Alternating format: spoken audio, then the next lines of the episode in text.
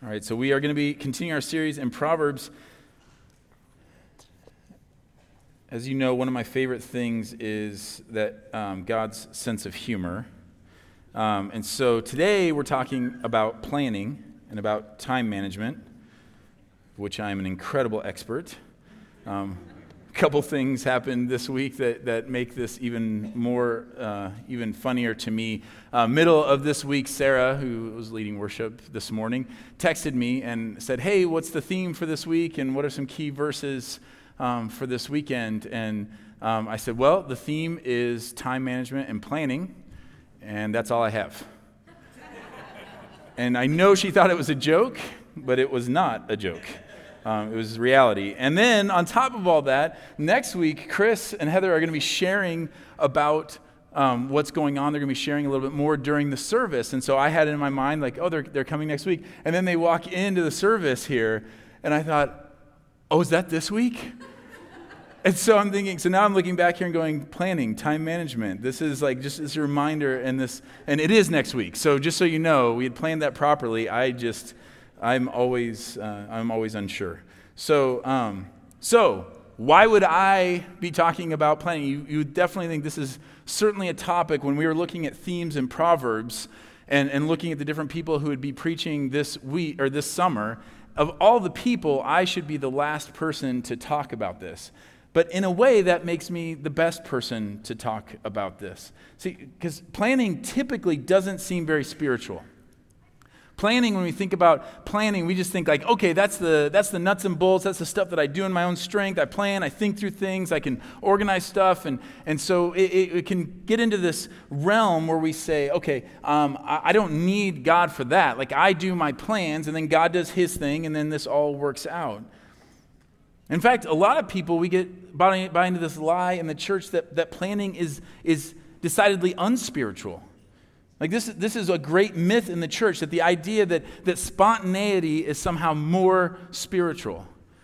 But to say that is, is to say that the Holy Spirit is incapable of planning, that somehow the Holy Spirit is spontaneous. And yet, when we look throughout Scripture, you can say a lot of things about God, but, but spontaneity is, is never on his radar. Our God is, is a planning God. And we see this in, in so many places. I think we have some of these verses up on the screen, but Jeremiah 1 5 says, Before I formed you in the womb, I knew you. And before you were born, I consecrated you. I, I appointed you a prophet to the nations. And then later in Jeremiah 29 11, a, a, verse that many of us are very familiar with For I know the plans I have for you, declares the Lord plans for welfare and not for evil to give you a future and a hope. So we see creation was planned. You were planned. Your salvation was planned. Eternity is planned. Our God is a planner, and we are to be like our God. And so planning is incredibly spiritual. So let's pray and ask God to, to order our steps and our thoughts this morning. Father, we one way or another, we have prepared for this. We've either um, prepared intentionally or we have prepared unintentionally for this moment and for this morning. But regardless of our intentionality or not, God, you have been planning this moment here this morning for all ages. And before anything was spoken into existence, you knew this morning, you knew this day, you knew who would be here and you have ordered our steps to this point. So, God, I pray that we would see that, we would love it, that we would be emboldened by that truth, and we would glorify and honor you at this time. In Jesus' name, amen. So planning is incredibly spiritual. Now, now don't worry for those of you who are more spontaneous. Um, there will be some vindication for you um, later on. But understand that it, no matter where you are on the spectrum, from the Uber planners to the I've never planned a thing in my life, there's, there's hope here. There's, there's going to be some things that will probably push you a little bit, and there will be things that will encourage you. And I hope that, so I, I, hope that this message will be a great encouragement to those of you who maybe have planned a lot in your life and things just haven't gone the way that you thought they were going to go, and that's caused grief or stress in your life. Or maybe for those of you who, who haven't planned and you feel like your lack of planning has, has led to some missed opportunities.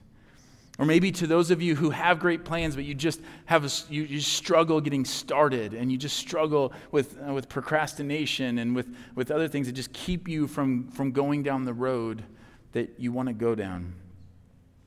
And I could address those things by just giving some proverbs on the importance of, of planning and, and working hard, but, but you know me well enough to know that, that I can't do that. I want to talk about through this how in Proverbs we see how the gospel sheds light on our planning and how it changes everything about the way we think about our lives and how we think about our plans and how we act those plans out. To his gospel people, we think and live constantly in light of the gospel, and it, it changes everything. So we see that God plans, and God plans to show the worthiness of planning, and because it communicates something deeper to us. So, so we need to understand there's a difference between the way God plans and the way we plan, right? Okay, so God plans not because he needs to, not because if he didn't plan, he'd be caught off guard somehow and he wouldn't know what to do. God plans primarily to show us the value of what he is doing, to show you the value of what he's planning.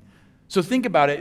Anybody that's received a gift from, from a loved one, how much more is that gift worth when you know all the time and energy and thought that was put into it?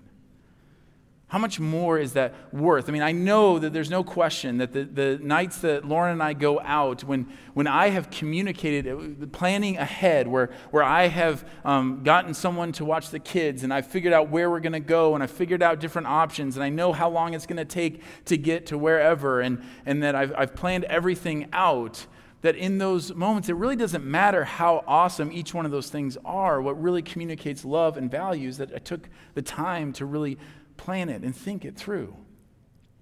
And so, in the same way, in a very similar way, when we look at how God has loved us and rescued us and how He works in us, when we see that that has been ordered from the beginning of time, it communicates something of worth to us. That when we realize that we weren't just sinners roaming around and then we're just like pulling at his coat and saying, hey, hey, pay attention to me. Can you rescue me? And him looking down, being like, ah, oh, sure, yeah, I can do that but instead to know that before you were even formed in your mother's womb, God knew you. And He loved you, and He formed you, and He walked with you, and He planned for this moment. How much more does that communicate? And that is also, that's where we're similar to God. That is a big reason why we should plan. Our planning communicates value. Our planning communicates what we value and what something is worth. There's no way to get around that. And so, in that way, we are like God, but there is another way that we are unlike God. We also need to plan because we are limited people with limited resources. Proverbs 21:5 says, "The plans of the diligent lead surely to abundance, but everyone who is hasty comes only to poverty." Ephesians 5 says, "Look carefully then how you walk, not as unwise but as wise, making the best use of the time because the days are evil. Therefore do not be foolish, but understand what the will of the Lord is." So we know that we are called to make the best use of our time. That's why planning is important for us in a way that is unlike for God. See, see God's plans don't make his actions more successful, but they do for us. Ben, ben Franklin is credited with saying, if you fail to plan, you're planning to fail. It's a cutesy phrase It's on probably every social studies teacher's desk. If you fail to plan, you are planning to fail. If you, if you want something to succeed, you should plan because, unlike God, we are not limitless. Planning is important for us here because our time is limited. And we have this strained relationship with time. Ever since the fall, we have a strained relationship with time. Time moves quickly and it moves slowly, and always in the wrong direction for us. Right? It's, it's limited. It's part of the curse in this. That if you've ever heard the phrase, we used to, people used to tell us this about parenting, they still do. It's that, that days pass like years and years pass like days. And we've all had this feeling that time moves too slow and too fast at the same time. We've, we've had the experience of time moving too slowly, where we're waiting for something that we're excited about, waiting for a trip, waiting for a birthday. Or sometimes when you realize, like you feel like you've been at work all day and you look up and it's like 9.15 a.m. And you're thinking, oh, it's not lunchtime yet. Or when you're rocking a baby, trying to get the baby to sleep at, at 2 in the morning. It goes so slowly. And yet time moves so quickly. Vacation that feels like it's just started feels like as soon as it starts, you're preparing to go home. I'm reminded of that with the graduation parties that I attended this year. And you look at the pictures and you just see a blink. It just goes by in a blink.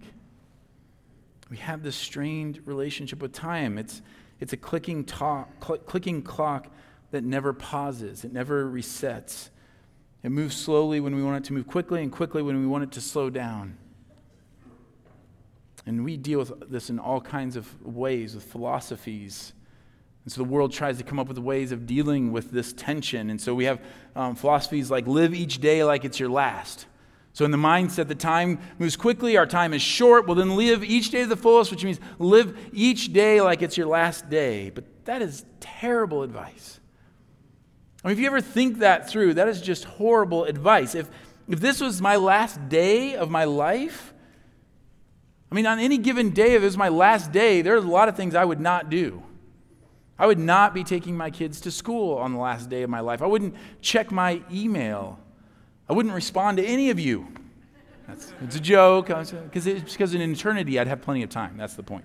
Um, here, I wouldn't do it. I, mean, I, living each day like your last is not really a Christian worldview. It's, it's, it's, a, it's a pagan worldview. It's not a Christian worldview. It, it results in, in self indulgent, short sighted behavior because, by definition, then my life is short sighted and I only have today to live for. Well, then the world would say, well, then just consume all you can. And so then we push on the other side and we say, okay, well, don't live every day like it's your last. Take it slow. Stop and smell the roses. You have plenty of time. No reason to rush through life. Yeah, there are positives to, to this as well, but, but how many times in your life have you thought to yourself, I've got, I've got plenty of time? And then before you know it, it's gone. I mean, I've talked to so many people who have said, I, I always thought I would have more time to do this. I mean, every parent knows that you spend the first part of their childhood wishing that they didn't need you so much and the second part of it, wishing they needed you more. So then, how do we think about it? If we know it's so important, then, then how do we apply this? How do we think about this? How does the Christian view this in light of the gospel? Well, one clear thing that we have to do is whatever you do, do not be passive about your time. It is precious and it is limited before we even get to how. And so, like, the first half of this message is, is me explaining the importance of planning and the shortness of time. And then the second half is kind of the application of, okay, well, then what do we do with that? And so, before we get to that last half, the, we need to realize that no matter what you're doing, you are always spending your time. The phrase time is money is, is false because time is not at all like money.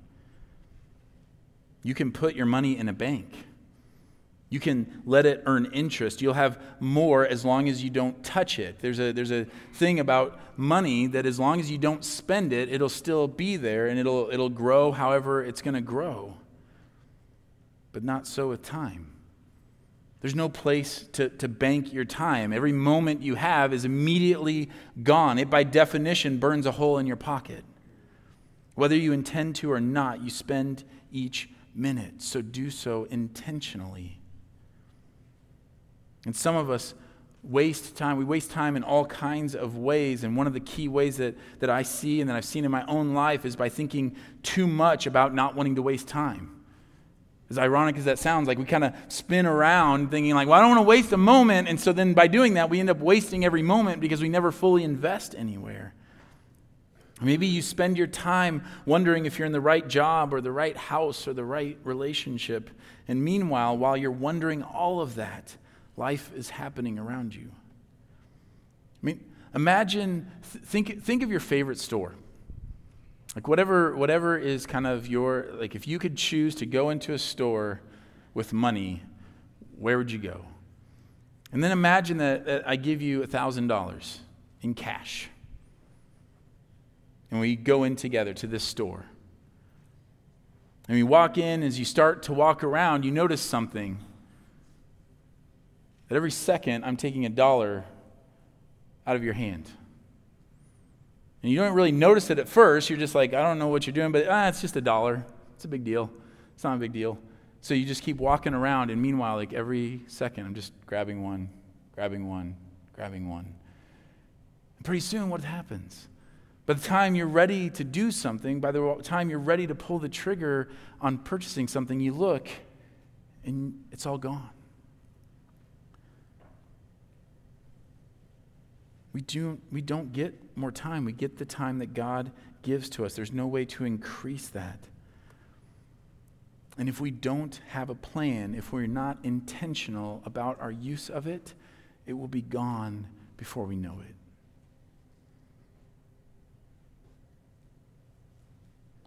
So then how do we how do we do this?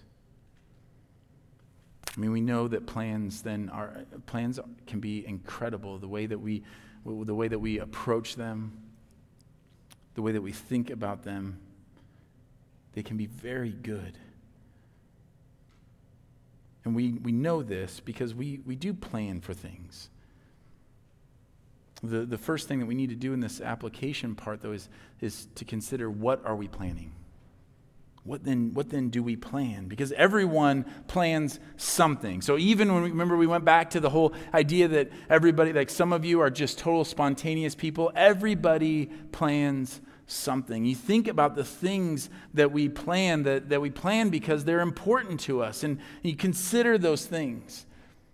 Like we plan weddings, we plan, you know, graduation parties, we plan vacations, we plan retirements here's something that I did not realize people planned until I moved here was deer hunting. I did not know this. I thought, okay, you build the stand, and then like one morning in was it November? See, I don't even know. Like, one, one, one morning in the late fall, you wake up, you grab your gun, and you go up in the stand and sit in your La-Z-Boy and wait. Like that's what I thought. But then I realized, like, I was talking to somebody one time, like, oh no. No, you're like out there, all the work of the food plots, and which really feels like cheating to me. But whatever, I'm not, I'm not a hunter, so I can't comment on that. Um, but like all, all, this planning and preparation and all this that goes into it, and the and the reading and the and studying and the thinking about like different, better ways to, to do it. There's there's tons of planning that goes into that. But the question is, we, we plan all of those things.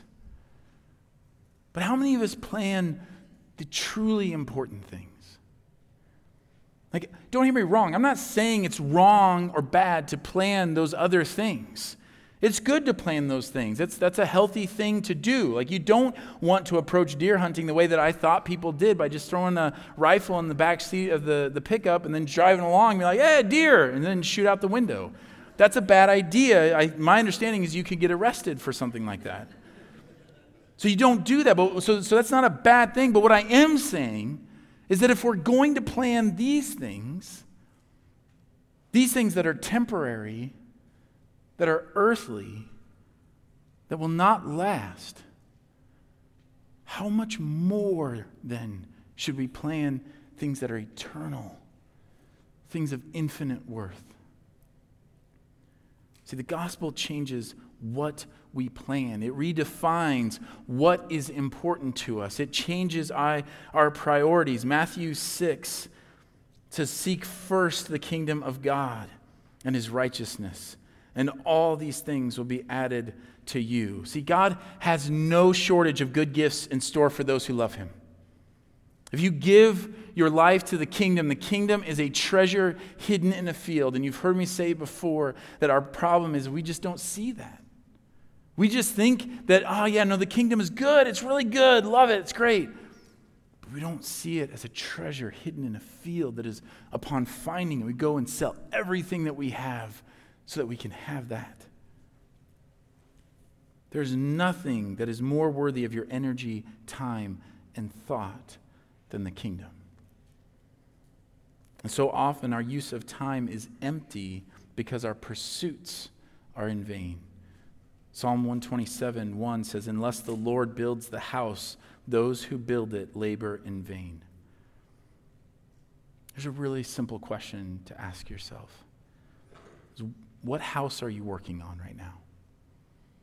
What house are you working to build? What, what is dominating your thoughts? What is dominating your time? What is dominating your energy?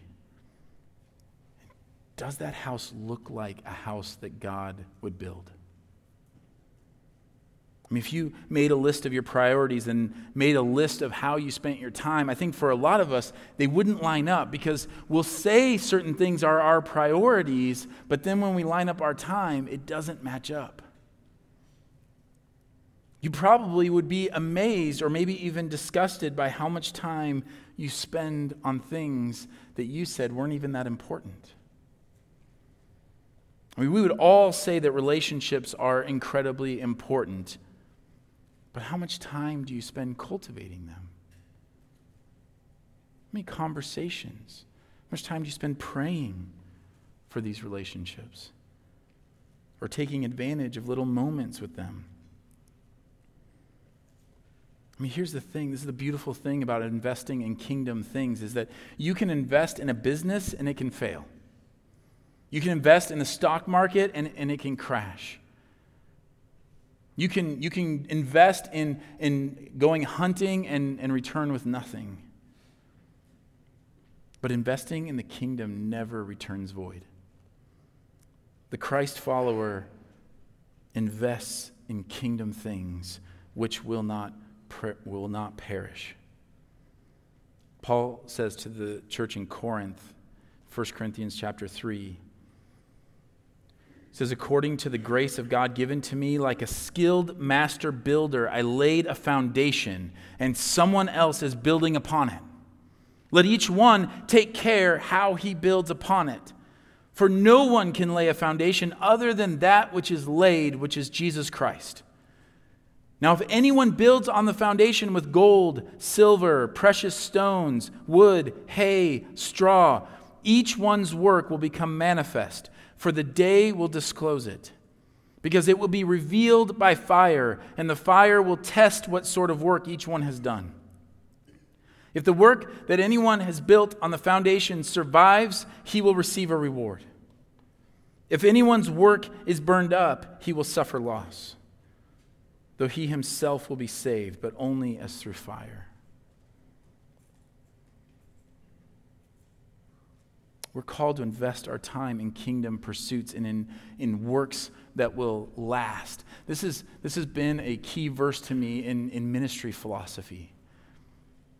Because I believe that on the last day, when, when, when our works are, are put before the Lord and they are passed through the fire, there's a lot of hay and straw out there and that, that makes me fearful that I'm like, I don't, I don't want that. And so I've been really clear about that, even as our church moves forward, that, that things like attendance and approval ratings and, and excitement after a big event or anything like that, that is, it's hay, it's straw. It doesn't last. But life transformation, people grasping the gospel and, and marriages being radically reconciled and people coming to a real understanding of who Jesus is and giving their life up for the sake of the kingdom and the gospel, like that lasts. That lasts. And it takes time and energy and planning to do those things. I, I hear from a lot of people that they feel disconnected But in all my years of ministry, going back, you know, over two decades now of, of ministry, when I talk to people who feel disconnected, they typically don't like the answer of how to be connected. It takes time. There's no substitute for time in developing family. It doesn't work that way. We all want a shortcut. We all want the best bang for the buck with our time. So I'll, I'll, show up for an hour and 15 minutes for worship, but I don't have time to linger afterwards and have conversations. Like I'm out the door and the car is running. And I certainly don't have time to get together with other believers and share a meal and read the Bible and pray. And if I do go and do that, and if it doesn't work out exactly the way that I want it, then I just say, well, I tried that, didn't work. I went and it just didn't have a huge impact. What other area of our lives do we do that with? I mean, now I got deer hunting on the brain, so everything's going to pop up in that. But if you went and you did all that prepping and you went and, and you spent a day out there and you didn't get a deer, do you just quit? And you say, well, that was a waste of time. No, we know it takes time. We know that it's worthy of that. So, why are we so hesitant to plan our time to give to the importance of building the church family? We have tons of time for other things. Like, here's the encouragement. When you make your plans, think of eternity. In, in eternity, what will you wish you had spent your time doing? And work backwards from that. If it's worth if it's important, it's worth planning.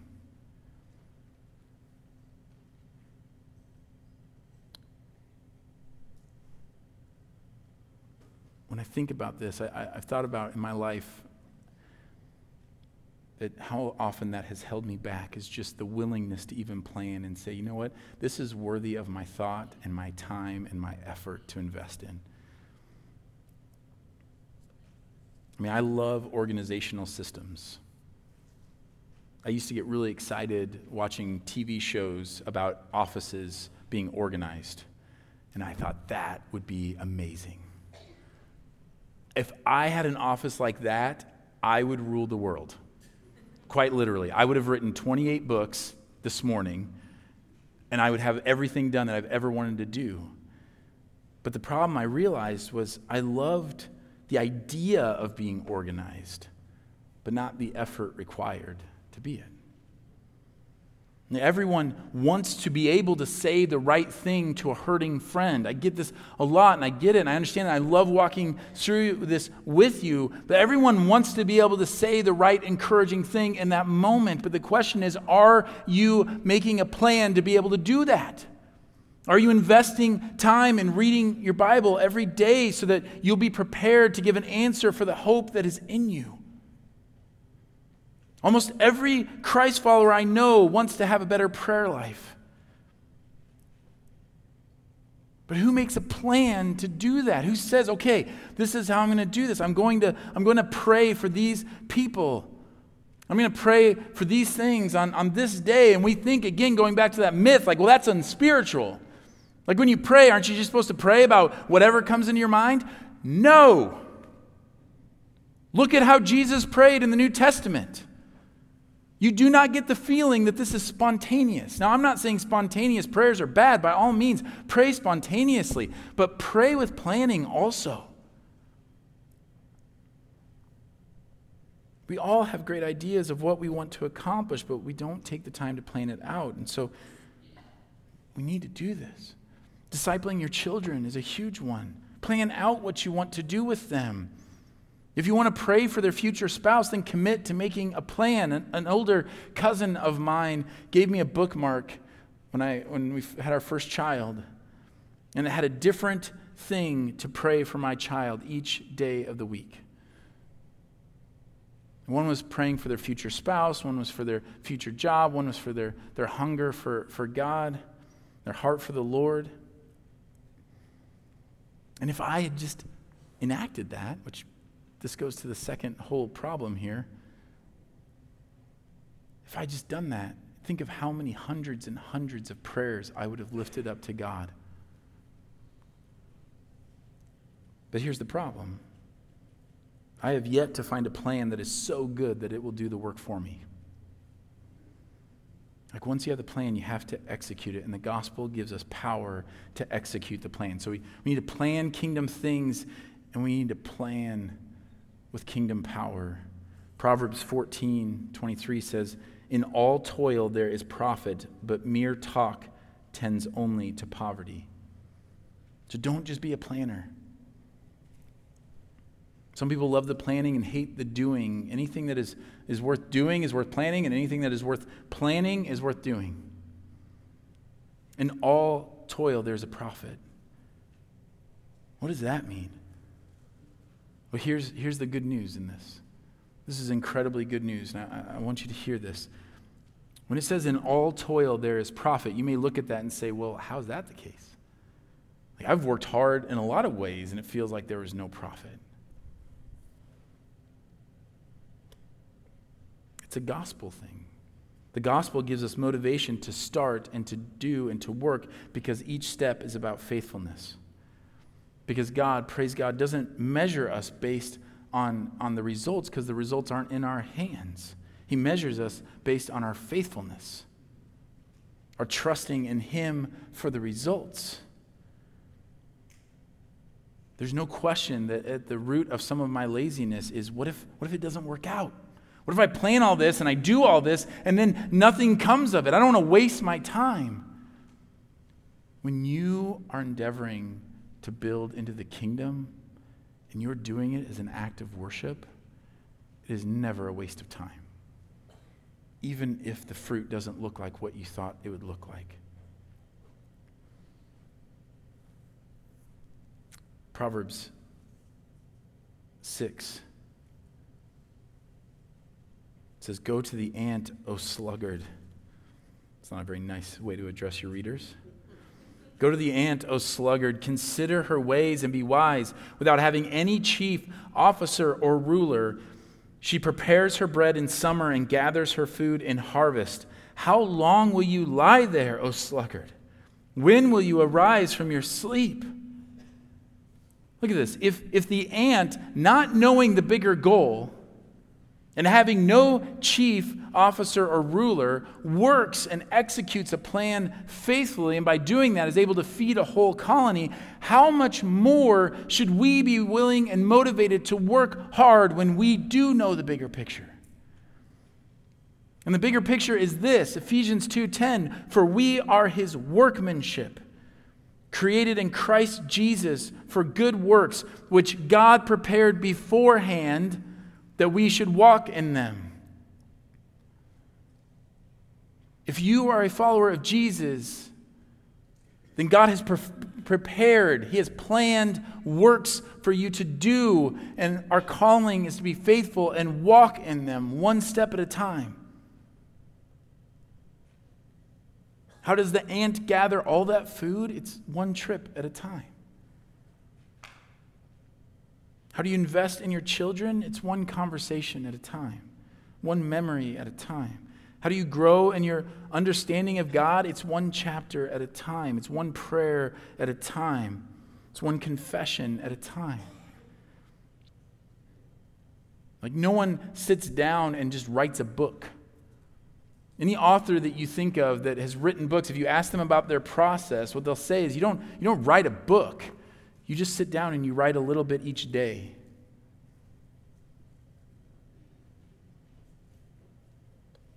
Maybe you have things you planned on doing at one point, but time just seems past. It seems like, oh, now I don't, I don't have enough time to do that anymore. Maybe you were going to serve God overseas in a, in a specific place, but then life happened. Me ask you, are you sure that that dream is dead? I mean, what would it look like for you to take a step in that? I mean, you surely aren't moving to South Asia today. But what could you do to see what God's will is?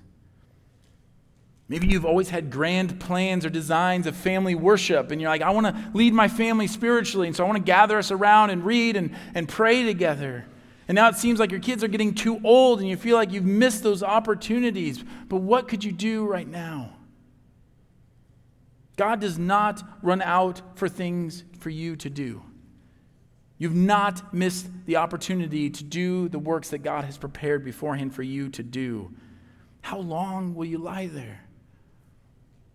When will you arise from your sleep? And the last way that the gospel frees us in this and, and, and redefines the way we think is that even when we do plan and we plan in kingdom things, and then we say, All right, I'm getting started and I'm doing it, we still have to deal with this elephant in the room of what if things don't turn out the way I thought they were going to turn out? Because the Bible is clear in Proverbs 27 1 do not boast about tomorrow, for you do not know what a day may bring. So we don't boast in our plans. We don't say, well, this, I'm totally going to do this. I'm going to do it in my own strength because you don't know what's going to happen tomorrow. None of us do. But God does. Proverbs 16 9. The heart of man plans his ways, but the Lord establishes his steps. See, the, the world makes plans. The world works hard to see those plans come to fruition and their worth is determined by the results. Not so with those who are in Christ. We make plans, we work hard, and we trust God's sovereign hand. And this is really good news. It's really good news because, one, because God is able, as Ephesians 3 says, he is able to do far more abundantly than all we ask or think according to the power at work within us. The gospel frees us from doubt about what is possible. So, whenever you think, okay, this is the kingdom thing I felt called to, and I need to do this, and then you get this voice in you and saying, well, you don't have enough time to do that. You don't have the skills to do that. No one's going to listen to you there. But in the gospel, we say, well, it's not dependent on my skills anyway. The results are not dependent on my skill set or my circumstances. And so when we ask hard questions of, well, why should I try in a marriage where my spouse has given up? Because each step you take in honoring your spouse is an act of worship to your God who is able to do far more abundantly than you could ask or imagine. Or you might say, well, why should I work hard in this job where nobody cares? Because every Thing you do is you work as unto the Lord and you are serving Him. Why should I be honest and go about it this way when everybody else is, is cheating and going about things in the wrong way? Because you're glorifying your Father in heaven when you listen and you obey Him and trust Him. So it frees us from that burden. And it also frees us from tying our worth and our identity to the results of our plans because the one who is in control is our loving Father. Proverbs 21:31 says the horse is made ready for the day of battle, but the victory belongs to the Lord. Your worth and my worth is not dependent on the results that the world sees because victory comes from God. That is our great hope. Think about all of the people in biblical and Christian history that have had to cling to this and have been faithful in the midst of these kinds of circumstances. We read earlier from Jeremiah. Jeremiah is called the weeping prophet, and not because he's weeping with joy because everything was so awesome. He is weeping because he is lamenting and he's giving this news and he's telling them, and, and the whole time he's telling the people of Israel, God has a plan. It's going to happen a long time from now. But he has a plan and he will work this out. And Jeremiah never sees that, but he is faithful Think about Stephen, the first martyr in the Christian faith. You can read about him in Acts 7. He wasn't thinking about results as he's giving this speech. He gives this incredible gospel presentation, and they kill him. And while he sees him, it says that their, their teeth are actually grinding at him. But he, full of the Holy Spirit, gazed into heaven and saw the glory of God and Jesus standing at the right hand of God. Why is Stephen continuing to share this message even as he sees the rage in people's faces? Because he doesn't see their rage, he sees Jesus. You want to know how you can persevere and how you can get through these circumstances where you're saying, okay, I, I poured my heart into this. I'm scared to do it because what if it fails? And how do I keep going in this? The simple answer is don't look at that, look at Jesus. He is the author and perfecter of our faith. All things come into being through him. He is the one who brings victory, not us. I mean, do you think Paul knew this? I mean, you think Paul understood this as he sat in a prison cell praying for the people he'd met along the way doing his missionary, missionary journeys? Like, think about Acts 16 and Paul singing songs of praise in a Philippian jail rather than grieving over a failed attempt to proclaim the gospel. Read, read Acts 16. Go home this week and read it and think about how would Paul be feeling. It's not like his, his missionary journey at that point in Philippi was an unmitigated success. It really wasn't. I mean, he converted a crazy, a crazy woman and then a, another woman. Like in that culture, this is not the beginnings of a huge megachurch movement. And then he's in prison and he's singing songs of praise. Why? Because he's not dependent on the results, because he knows he is being faithful and that victory belongs to the Lord. Jeremiah's prophecies pointed to something much larger. Stephen's testimony was recorded for all eternity, leading many to faith in Jesus. And Paul was broken free from that prison and led the jailer and his whole household to the Lord. And the church at Philippi was born. God orders our steps, He brings the victory.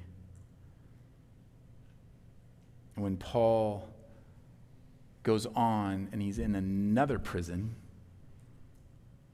thinking about his churches, he writes this to those same Philippians in chapter 4. He says, I rejoice in the Lord greatly that now at length you have revived your concern for me. You were indeed concerned for me, but you had no opportunity. Not that I am speaking of being in need, for I've learned in whatever situation I am to be content. I know how to be brought low, I know how to abound. In any and every circumstance, I have learned the secret of facing plenty and hunger, abundance and need. I can do all things through him who strengthens me. See, here's the secret when you've done all these things, when you've sought first the kingdom of God, when you've been intentional and thoughtful about how you will spend your time building that house, when you have executed that plan because the results belong to the Lord, you can be content in all circumstances. Paul knows of what he speaks. Contentment comes from knowing that all I have is Christ, and in Christ I have everything not just figuratively, but those in Christ are actual heirs to an actual kingdom, and the day is coming where time will no longer be a curse. We began this message by talking about how part of the curse is that days go like years and years go like days. Look at this from 2 Peter. But do not overlook this one fact, beloved, that with the Lord, one day is as a thousand years, and a thousand years as one day. Do you see what God is doing? On earth, we are always in this tension of things go slowly when we want them to go quickly, and they go quickly when they want them to go slowly. And God is preparing a place for us where that will be flipped where the things that we want to feel like a thousand years will feel like a thousand years. And the things that anticipation or things that go in one day, they will happen quickly because we will be free from the tyranny of time. And when that happens, God will give you all good gifts. And there is coming a day where time is only a good thing in eternity, in the kingdom, time is never a ticking clock reminding you that time is running out. It is only a reminder of how much you have left to enjoy. And in Christ, we can receive a glimpse of that today, where time is just a reminder of all that you have left to enjoy as gifts from your good Father. So do that today. Consider what you want to put your time into. Consider what is most valuable. Make plans, act on them, trust in God, be content, and receive the gift of joy. Let's pray. Father, we thank you, God, for how you love us. God, we know that this is hard for us to, to wrestle with because we are finite, we are limited, we are we do not see fully. We do not see face to face. Right now, we see in a mirror dimly. God, I pray you would give us a glimpse, and I pray that that glimpse would charge our hearts. That as we consider the things that you are calling us to do, that we would not be limited by the curse, that we would not be thinking about how little time we have, that we would be thinking about all the incredible things you can do. And that we would invest in the kingdom. We would invest in kingdom things that will last for all eternity, that we will enjoy forever. God, I pray that we would think and plan and prioritize and work and receive all in light what we have already received from you. That those of us who are in Christ Jesus are your sons and your daughters, and your kingdom is a treasure in a field. Amen.